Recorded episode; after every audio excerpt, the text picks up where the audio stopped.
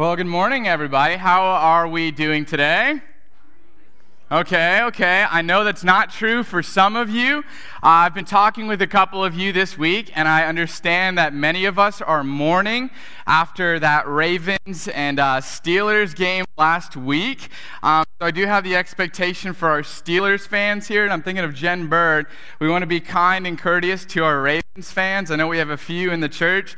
Now I could give expectations for the Eagles, like the Eagles fans in here. I could tell you, hey, let's just be cool and nice to our neighbor, but y'all don't really listen to instructions. And I can't really say anything about the Patriots today because the guy running my mic is a Patriots fan. So uh, no comment towards the Patriots. But I understand it's a crazy week. But uh, with all that going on, we are so, so grateful to have you guys here. Uh, my name's Christian, and I'm on staff. And today, as Ben said, we're in week two of our series called Road Trip Journeying to Jerusalem. For this series, we get to accompany Jesus and the disciples as they are making their way to Jerusalem, which we understand to be the culmination of Jesus' ministry. Everything that he's done focuses on this point in Jerusalem. And so we get to join them on that today. But I do have to ask the question uh, by show of hands how many of you, when given the option, you prefer driving a road trip over flying? Show of hands. Okay. We have a few. We have a few, all right. And then the other side of that, how many of you, if given the option, would prefer to fly? Right? Okay, remember the hands that are up, okay? Because um, those of you who raise your hands for the road trip, you should be proud. Like, you should be excited because per scripture, you are more Christ like, right? Because in the three years of Jesus' ministry, he didn't fly at all. And so just want you to be encouraged for those of you who fly, just something to think about as you consider traveling. But I, I want to tell you guys about my most recent road trip. We drove because, you know, what would Jesus do? He drive. So we drove to uh, Mississippi. And we were there for Christmas and New Year's, right? And uh, you know, at the end of every trip, you want to stay as long as you can with your family, but then you're like, I got to get back to work, right? And so we tried to time it so I could leave Mississippi and get back here in time for work to start working back here again. And so we leave and we're driving through Tennessee. We did about nine or 10 hours and we stop in Virginia on Route 81. And so we find a hotel to stay the night to get up the next day and do the rest of the road trip so we can get home just in time to pick up our work responsibilities, right? And so we stop in Virginia and we're about to go to bed and we realize, oh, you know, we don't have our noise machine. Uh, let's just turn on the news. Let's turn on like the TV uh, for some white noise. And ironically, it happened to be the news, which some people think the news is equivalent to white noise. What's the difference, right? So, no comment there. But uh, we turned it on, right, to listen to it as we fell asleep. And then we woke up. I woke up the next day and I look at the TV and I see at the bottom of the TV says snow. And so I, I have a, a, mild panic, and I'm like getting out of bed, praying, like, let there be no snow, let there be no snow. And I open up the blinds. There's about five inches of snow on the ground and we were stuck in this hotel in Virginia. And so we start to panic, and we start, my wife doesn't panic. She's just like, I'm taking my time. I start to panic. I go outside, the car is covered in snow. The ground, the parking lot is covered in snow. And so I start to do this kind of like dance by my car where I'm using my arms, because I don't have an ice scraper, to clean off the car. And so I'm walking around the car, like throwing my arms all over it. I, would, I thought the students would be pre- impressed because it almost looked like a TikTok dance of some sort, but I'm cleaning off my car and I finally get it cleaned. We load up the car and we hit the road, right? But it's one of those situations where the more we drive, the more snow there is. And so we realize we cannot go any further. We stop at a Walmart. I get a nice scraper and a chocolate bar for my wife because I was in a terrible mood that morning. Uh, we get back in the car and we drive back to the hotel and wait a few hours. But we experience this stress because we had a destination in mind, right? We had this itinerary in mind. We needed to get back on the road so we can make it back in time for what we had to do. So today, in this passage that we're going to be working through, Jesus has this moment with the disciples where he reminds them of the importance and the urgency of Jerusalem. He reminds them of what is on the itinerary, what is on the docket for when they get to Jerusalem. And so we get to eavesdrop in on that today. Now, you guys know we've been in the book of Luke for quite a while, and we see this pattern kind of occurring in the book of Luke where Jesus is teaching about the kingdom of heaven, right? He's constantly teaching about the kingdom of heaven, and then he shows them what the kingdom of heaven looks like through how he loves people, how he loves the sinner, how he performs miracles, right? How he doesn't abide to the cultural norms uh, with their obsessions with status and wealth, all of these things, right? He lives counterculturally. So he's teaching about the kingdom, he shows them about the kingdom, and then he invites them to live into the kingdom, right? But every now and then he has this moment where he pulls them aside and he says, I'm going to die. And then he just jumps back into it. He starts to teach again, does these things, and then he pulls them aside.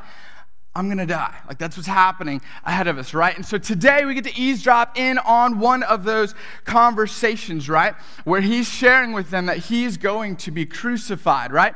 Now, some suspect at this point in Jesus' ministry, y'all have been here the last couple of weeks, Jesus is making a lot of the religious people mad, right?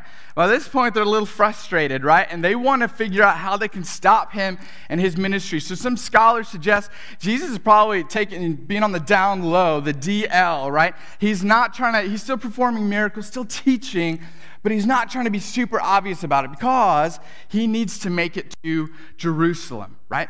And so he's maybe on the down low, but at this point in time, at this passage today, what happens is he joins thousands of other people who are journeying to Jerusalem for Passover. And he joins his caravans of people as they're working on the final leg of their trip. And then at one point, as they're journeying, he pulls the disciples aside and he has this holy huddle of sorts to have a really important conversation with them. So that's what's happening, kind of the big picture right now in today's passage. We're going to be in Luke 18. If you want to join us, you can use a Bible. Uh, if you don't have a Bible, take a Bible home with you. We'd love you to have that. And you can join us online by using your Bibles as well. So we're going to be in Luke 18. But before we jump into that, I'm going to go ahead and pray for us. Okay, let's pray. Heavenly Father, you're such a good God. We're so grateful for your word. It is a gift to us. We pray that your spirit would uh, enable us to have clarity for what you want us to take away from this this morning, what you want us to gather from your word. God, we pray for great clarity. We pray that you would do a work in our hearts. We pray that we would continue to realize the depth of your love and care for us. God, thanks for these for everyone here today. Thank you for what you're doing here at the Christian Life Center. We're so grateful to be a part. We pray this in your name. Amen. All right, so Luke chapter 18, verse 31, this is how it starts. Then he took the twelve aside and said to them, See, we're going up to Jerusalem, and everything that is written about the Son of Man by the prophets will be accomplished. Right?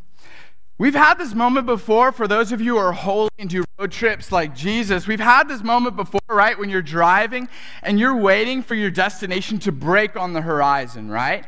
For my wife and I, it's Disney. We like to go to Disney World and we drive. And so when we're driving to Disney World, we are waiting for that castle to break through the horizon, right? Or we're waiting for that big golf ball looking thing in Epcot to break through the horizon. And when we see it, we're like, oh my gosh, we're here. The road trip is coming to an end. And so here, Jesus is almost kind of having this moment with the disciples. He says, See, we're going up to Jerusalem right? They would be in Jericho or approaching Jericho, pretty almost in Jericho at this time. So they're maybe about 15 miles from Jerusalem. And Jerusalem is up, they're traveling uphill to see it. So they may have seen Jerusalem from that far, or they may have seen the last leg of their trip. And so they're having this moment like, we're here.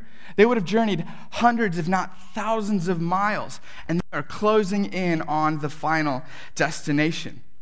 And then Jesus says, everything that is written about the Son of Man and the prophets will be accomplished. Right? You're, you're, are you ever driving? And as you're getting close to your destination, you and your family start to talk about what you're going to do when you get there, right? You start to talk about your itinerary. So you're like, oh, I'm going to ride this ride. I'm going to eat this food. For me, it's Animal Kingdom's Flight of Passage. I will wait three hours in line for this three minute r- ride. It's a terrible use of my time, but I will wait so long. And so as we get close, I'm like, oh, Flight of Passage. I can smell it, right? I'm so excited for this moment. And so Jesus is saying everything, this is our, our itinerary, everything that is written about the Son of Man by the prophets will be accomplished finished, complete, right? And so let's look into that because Jesus is referring to very specific things, right? He's saying, hey, here's our itinerary. Let's talk about it. So, what does Jesus mean by this? This idea that the things the prophets wrote about will be accomplished, right? So, the Bible as we know it, before we knew it as the Bible, we, people understood it as a, as a big scroll that housed a bunch of smaller scrolls, right? In fact, sometimes when people wrote scripture, they didn't realize that God was using them to write scripture, right? Some of these individuals were writing biographies. Some of them were writing historical documents to track things. Some of them were writing story, poetry, and song, and all of these scrolls, right? Some of them were writing research papers. But God used every single stroke of the pen, and eventually it became canonized into what we have today as the Bible, right? And, and what we have to be careful of is we have to remember the scriptures, they're, they're hallowed, they're holy, they're inspired by God, they're significant and important, but they aren't the end. They aren't the thing. They are pointing us to the thing, right? They're pointing us to Jesus. Through Scripture, through God's holy word, we learn more about the thing, which is Jesus, and the story of this. And so we believe as Christians that every stroke of the pen, God is using that to point us to the big picture of His plan for the world. And that's to redeem and restore everything, right? And that happens in the person of Jesus, right? And so Jesus is trying to say, hey, all of the Old Testament prophets that you guys are familiar with, they're pointing to this moment in Jerusalem. Everything will be accomplished right here in Jerusalem. And you got to imagine if you're a disciple, then you might get excited, right? You might start to think of all the prophecies that were spoken before, and you're like, this is going to happen in Jerusalem. Because remember, the disciples left their families for this, right? They left their jobs, they left their savings account for this moment. So when Jesus says it's happening, it's going to be accomplished, they get excited, right? Like just like when you're arriving at Disney World, you're a little stoked. So they're getting excited, and I can imagine maybe they're thinking about all the prophecies that were written before, right? Maybe they're thinking about some of those things that Jesus is referencing. So they might have thought about 2 Samuel 7 which says, I will raise up your offspring to succeed you, and I will establish his kingdom. They might have thought about Daniel 7, which says, One like the Son of Man is coming with the clouds. He was given authority, glory, and sovereign power. Everyone worshiped him. His will be the kingdom, and that won't be destroyed. They could have thought about Zechariah 9 that said, Rejoice greatly, daughter Zion. Shout, Jerusalem. See, your king comes to you righteous and victorious, riding on a donkey. Or maybe Isaiah 22, which says, I will place on his shoulders the keys to the house of David. And so we can speculate for good reason that they might be excited, that they hear Jesus say, Everything that is written by the prophets will be finished in Jerusalem. And we are close, right? Because their years of journeying with Jesus is coming down to this moment right here.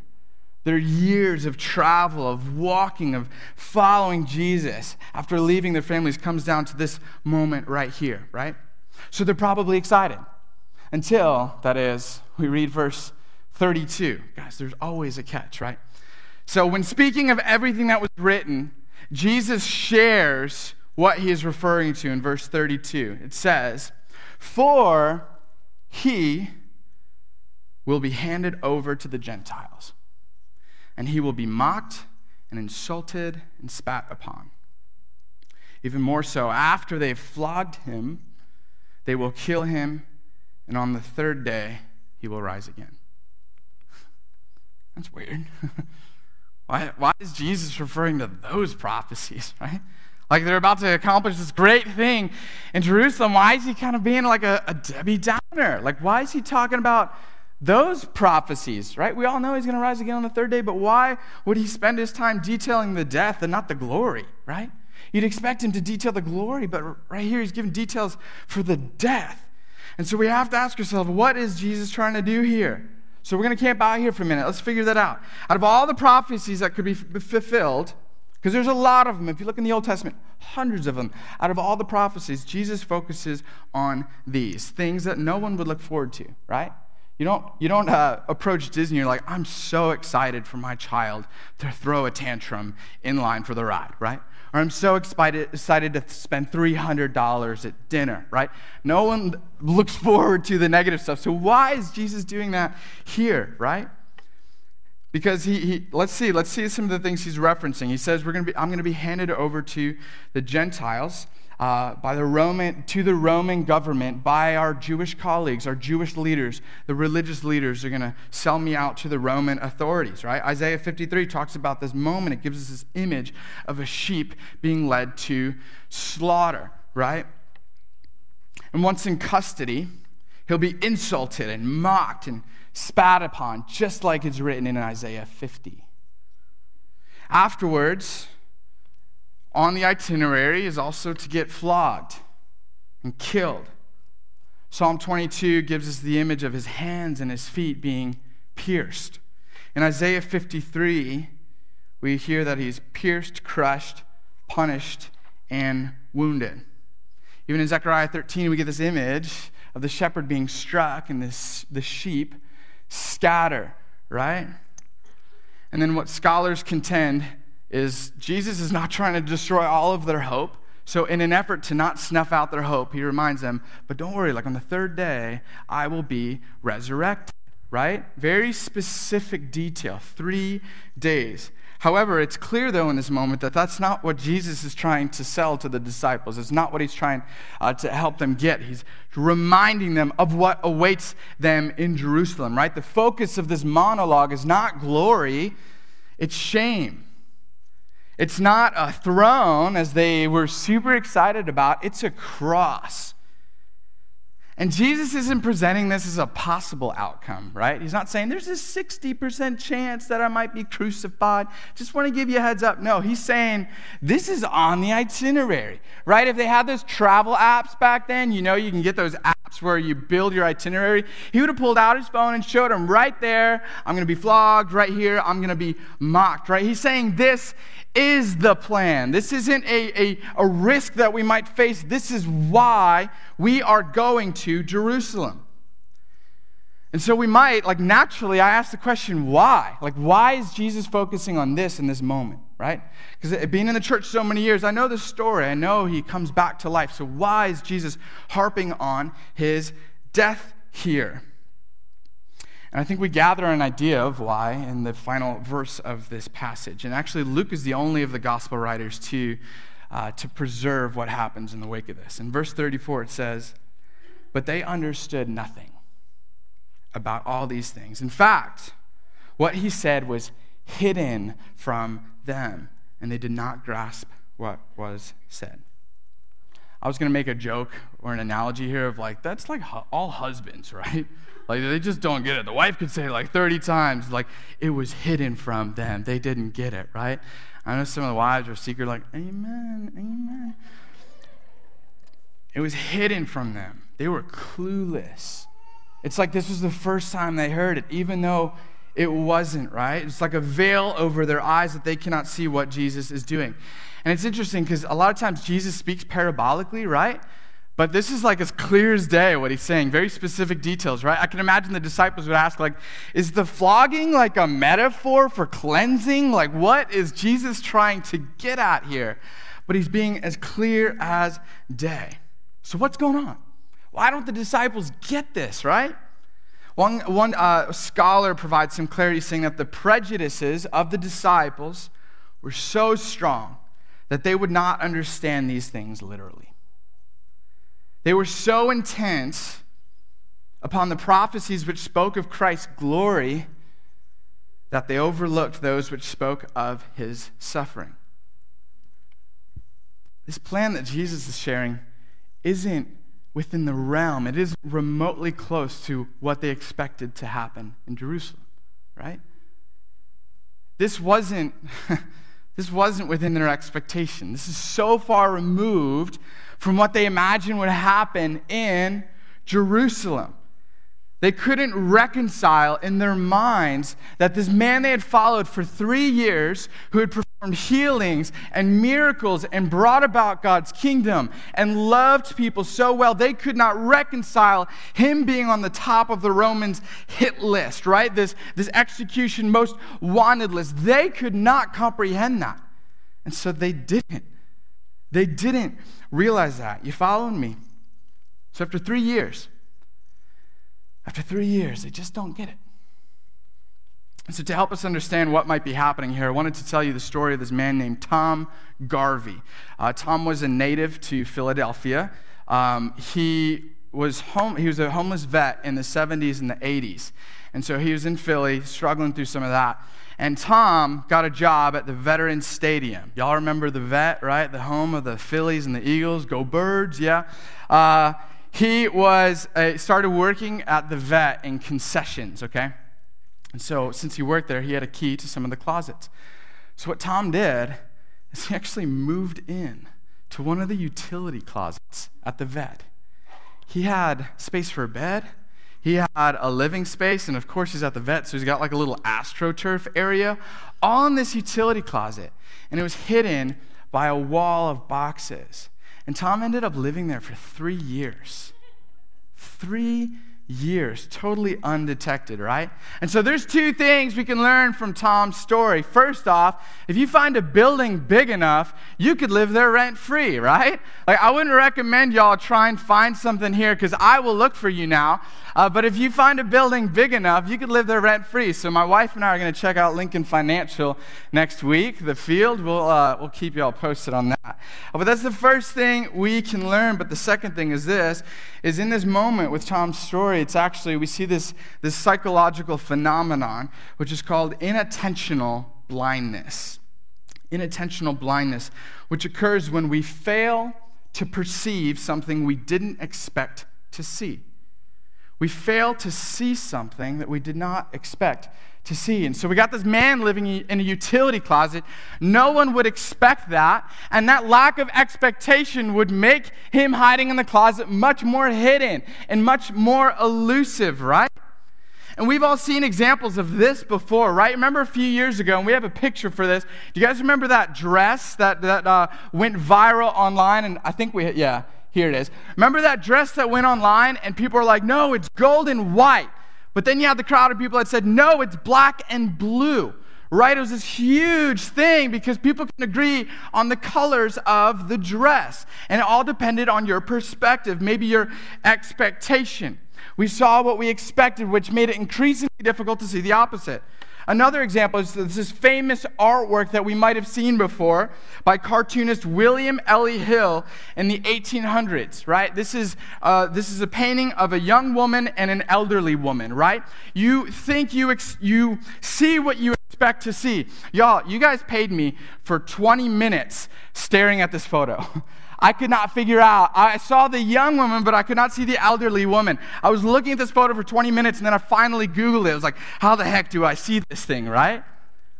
Sometimes we see what we expect to see. We fail to perceive that which we did not expect to see. And that's an example of that. You can take that. In the same way, no one, not even the disciples, expected what Jesus had in store. This idea of him dying was so far removed from their expectation that Jesus presented to them as clear as day, and they missed it. So they understood nothing about all of these things. But let's think about it. Let's be honest. Sometimes it's not so accidental, right? Sometimes it's not as incidental as we might think. Sometimes we like to curate Jesus, right? Like, we live in a world where you can customize everything. That's why I love Chipotle so much. You can customize it perfectly, right? We live in a world where you can customize everything. So sometimes we're maybe a bit more intentional about it. We customize Jesus to our liking, we customize him to our preferences, to our political party, right? And we customize Jesus into our own image. There's actually one of our founding fathers was really guilty of this, uh, Thomas Jefferson. Uh, what he would do is he had a Bible, and he would take a blade or scissors, and he would actually go through the Bible and cut out portions that he didn't like, and he would remove them. To all throughout the New Testament, he took out a lot of the divine, uh, the divine instances of Jesus and customized him to just a, a, good teacher, a good prophet. And so he took a blade and actually cut it out. You can see this Bible on display today in Washington. It's called the Jefferson Bible, right? The disciples had their own Jefferson Bible. They had curated this idea of Jesus in their minds that once they got to Jerusalem, Jesus would overthrow Rome. Jesus would lead finally. He would take power and authority and he would rule. And they cut out all of the prophecies of Jesus that said otherwise. So when it was presented to them that Jesus actually was going to die first, they did not understand it, right? It was foreign to them, it was unknown to them. And sometimes we do this too, right? I'm guilty of this, I'll be honest. Whether it's inattentional or blindness or my own Jefferson Bible, sometimes we tame God and have expectations for how we think God should act, how we think God should be. And then when he doesn't fit our small expectations, we get really disappointed, right? Like for some of us, we, we see God as a, as a God whose job is to make me happy, comfortable, and safe, right? A God whose job is to fix the problems of my life. If I have problems, then God must not be doing his job. A God whose job is to grant my prayer requests when I need him, but also like give me enough space to have some fun. You know what I'm saying? And it goes on, right? We customize God into our liking. So then when God doesn't meet the expectations that we set, we, we might lower our expectations, and then God doesn't meet those low expectations, and then we look up and we blame God. How could you let this happen? How could you let this happen? And so when He doesn't meet our expectations in our timing, in the way that we like, we bail. We throw in the towel. And we saw this happen with the disciples, right? Once the shepherd was struck, the sheep scattered. And so when Jesus was arrested, just about all of them bailed because Jesus did not meet their expectations for a king. When we customize God, we will begin to not know the things of God, right? Just like the disciples. When we customize God, when we have this picture, when we put God in a box, whenever God acts outside of the box or does something that's way better than anything that we had in mind, we then begin to not understand things that are as clear as day that God is trying to do, even if He presents it clearly, right? I agree, I happen to agree with the theologian and monk, Thomas Merton, who writes that our idea of God tells us way more about ourselves than Him. Our idea of God tells us way more about ourselves than Him. Y'all following me? This is making sense. This stuff's fun, right? So let's ask the question again. Jesus pulls them aside into this holy huddle and he's telling them these things about these prophecies. The question that still remains is why? Why is he telling them these things? And I have two reasons that I've kind of thought of that I think could explain what's happening here. First off, is he is trying to highlight the importance and the necessity of crucifixion, okay? Crucifixion is the foundation upon which resurrection is built. And so Jesus is trying to highlight the importance of the crucifixion because if you think about it, I'm just thinking about spitballing here. After some reading, I kind of thought about this. When does Jesus say, It is finished? It's not on Resurrection Sunday, right? Jesus, right before you think he lost, right before he dies, he says, It is finished. He actually uses the same word as accomplished that we read in verse 31. It is accomplished, it is done. And then he dies, right? When any onlooker would think he just lost, right? And you think about it, the work that Jesus came here to do is one, to teach people about the kingdom of heaven, but then to invite them to participate. And the, the death on the cross makes a way that we can participate, that we can have unbridled access to God, right? And so, right after he dies, what happens in the temple? The curtain is torn, meaning God's people have unbridled access to God. And so he says this right before he dies. So Jesus is trying to get them to understand that this crucifixion is of utmost importance. And this is the very thing that the disciples wanted to bypass. And Jesus was not having it. That was one of the first things. The second thing that I thought of is he does this because he knows that their understanding of this will shape their participation, right? Their understanding of Jesus will shape their participation, right? Like when the Eagles started uh, this season, it was three and six. And I was about to bail. I'm a terrible fan, guys. Uh, I was about to bail. They started a three to six record. They're playing horribly. They didn't have their act together. And so I thought for a moment, this is a lost cause. I don't want to follow a lost cause, right? And so if the disciples look at Jesus and they say he's going to die, if their understanding is just on the death and that he doesn't resurrect, but if they don't trust him in what he's saying, they'll think this is a lost cause. I don't understand what God's doing. This is a lost cause. I'm going to bail, which is exactly what we saw happen. So Jesus knows that their understanding of this situation will shape their participation. If it clicks to them, if they're like, I get it, Jesus, I see what you were doing, right? They'll buy in, but they don't get it. And so they bail. And so Jesus is trying to stress the importance of this plan, trying to remind them of what is to come so that they may follow to the very end, right? Because the disciples wanted an earthly kingdom. Maybe they didn't want a heavenly one, as, as you know, as much as we would expect. They wanted all the good prophecies, but not the ones pertaining to death, right? They could do away with all those. They, they wanted to follow a king who was raised to power, not one who was raised on a cross, right? They wanted a king who fought for their authority and their rights, not a king who gave up all of his, right? They wanted the resurrected Christ, but not the crucified Christ. And so, in this moment, and I think uh, we're guilty of this, they wanted the things of God, but maybe they didn't want God, right? And if they don't want the crucified Christ, how are they going to respond to Jesus' invitation to crucify their sin? If they don't want the crucified Christ, how are they going to respond to Jesus' invitation to crucify their pride? Probably not very well. But you see, our expectations shape our participation. They shape and inform our participation. And I think we do, we do this sometimes too, right? We expect where we want the peace of God, the joy of God, the safety from God, right? And good things from God. But when life's difficulties come our way, and I'm talking about severe pain, when we experience severe pain, we throw our hands up in anger and confusion as if God promised us we would never experience trial, right? And we get frustrated, and so we often bail, right? Our expectations of God shape how we participate, or our understanding of God shapes how we participate. So, as I wrap up, I actually wanted to share two um, images or metaphors that I think characterize really well how a lot of people treat faith, right? How they treat uh, journeying with God. And I'd say the two images um, are we can either see this faith journey as a trip to the mall or tr- a trip to the hospital, okay?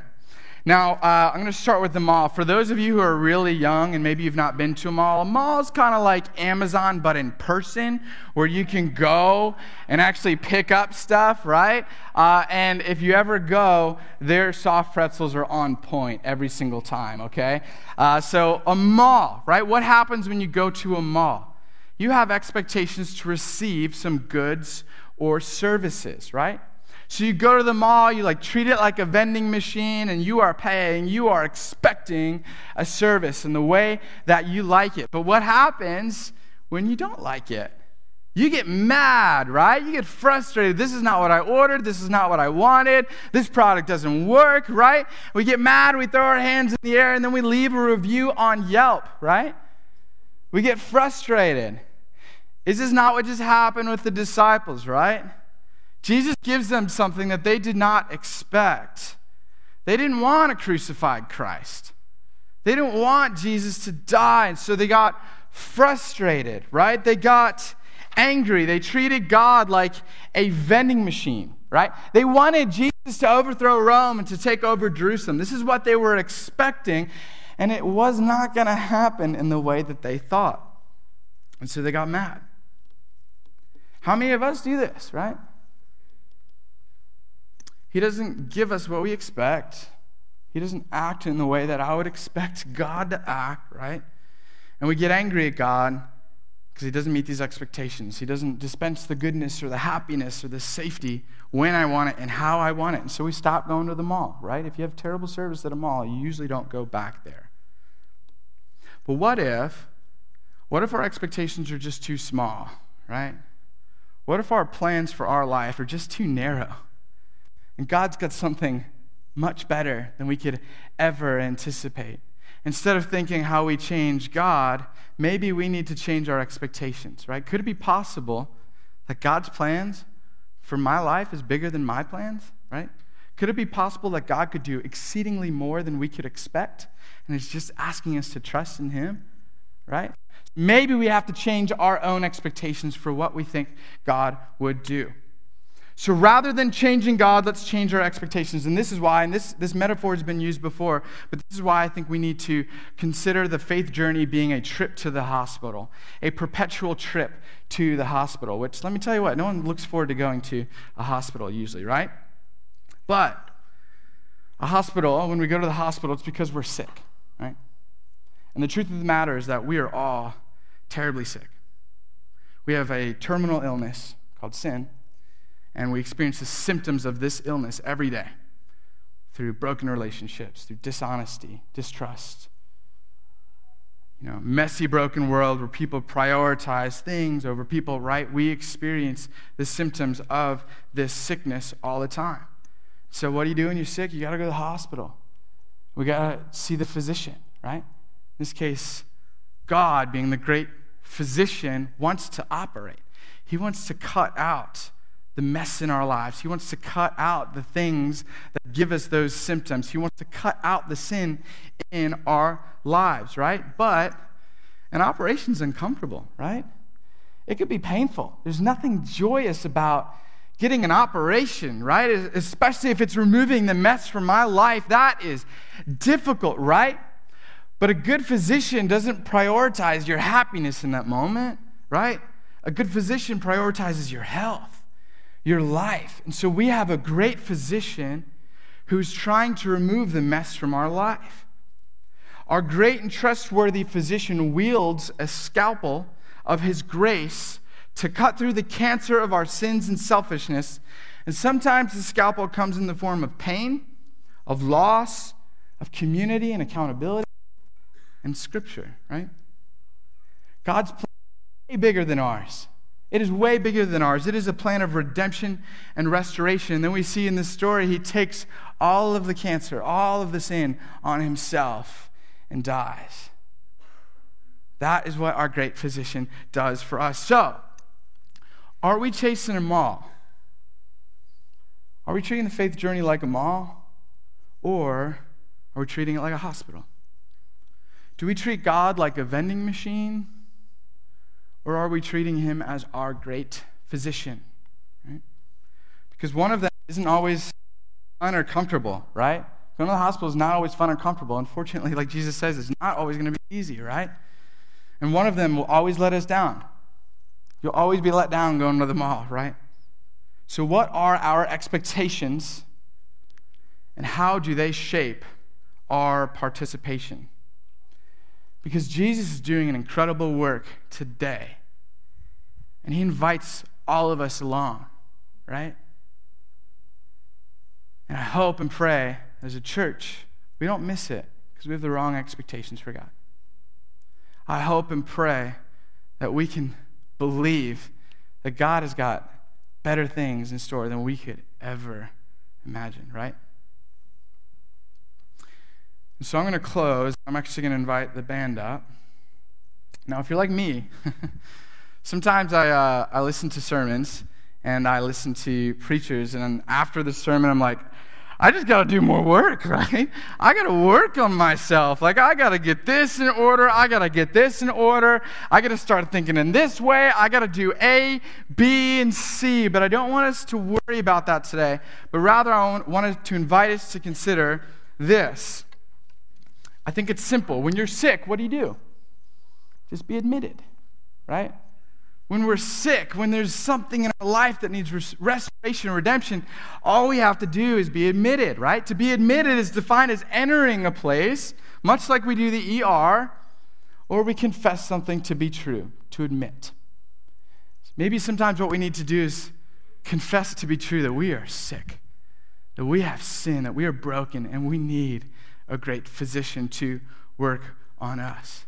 So every day, I think the practice is having humility enough to, to admit that we need to be admitted, that we need God to work on our lives, right? That we need redemption and restoration that can only come through a crucified and resurrected Jesus. So, what we want to do today is uh, we want to give you the chance to respond if that's something you want to do. Um, we want to share a little bit about what it is that God's doing and invite you, invite all of us along to be admitted together, right? And so I'm going to lead us in a prayer in a minute, but I want to remind us that we have a loving and compassionate God who wants nothing than to free us from bondage and to free us from the disease of sin and death. A God who wants us to experience eternal communion with us. And we believe to make this possible, Christ went to the cross on our behalf to take our sickness to take our sin upon himself. And he was buried.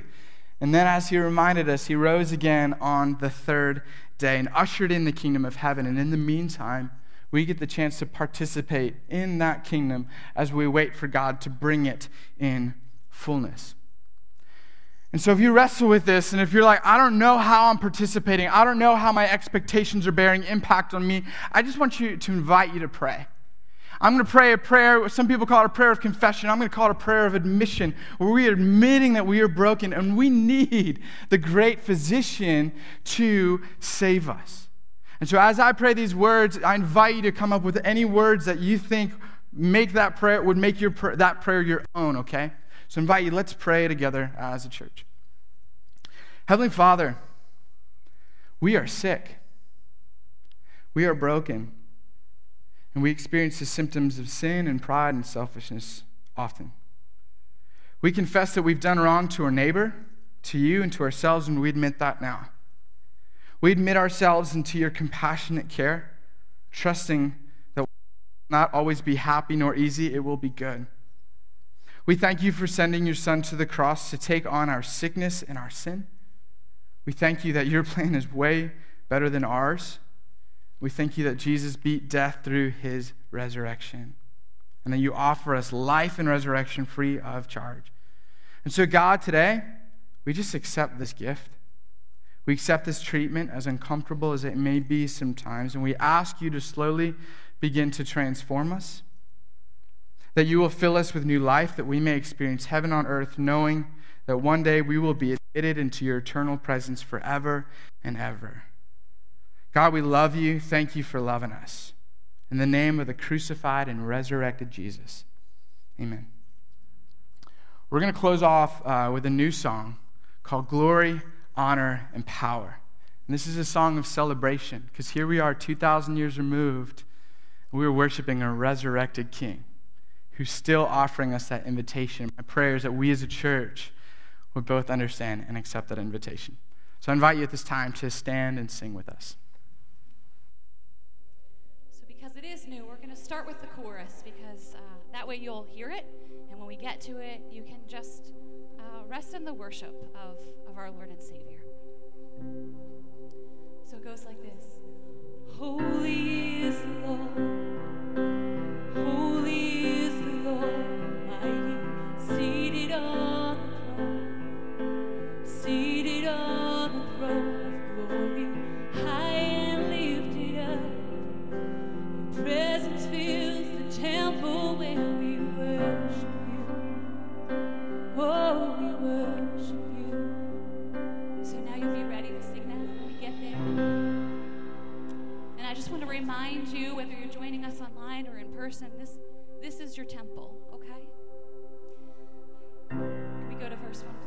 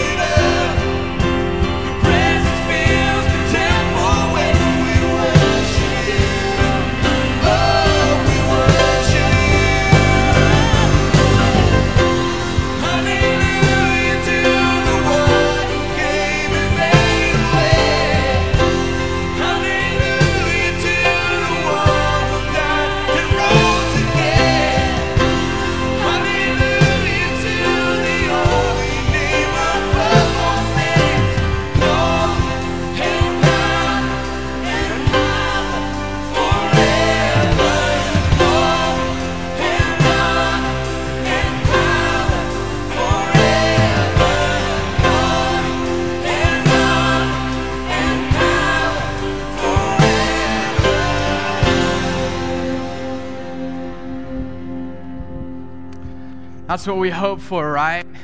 In this season where we are admitted to the hospital, we hope, we trust that one day we will be free of this sickness in totality.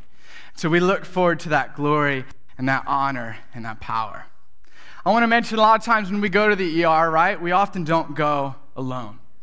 We have community, right? So I want to invite you, if, uh, if you're new to the church, you're just trying to figure this whole thing out, don't do it alone.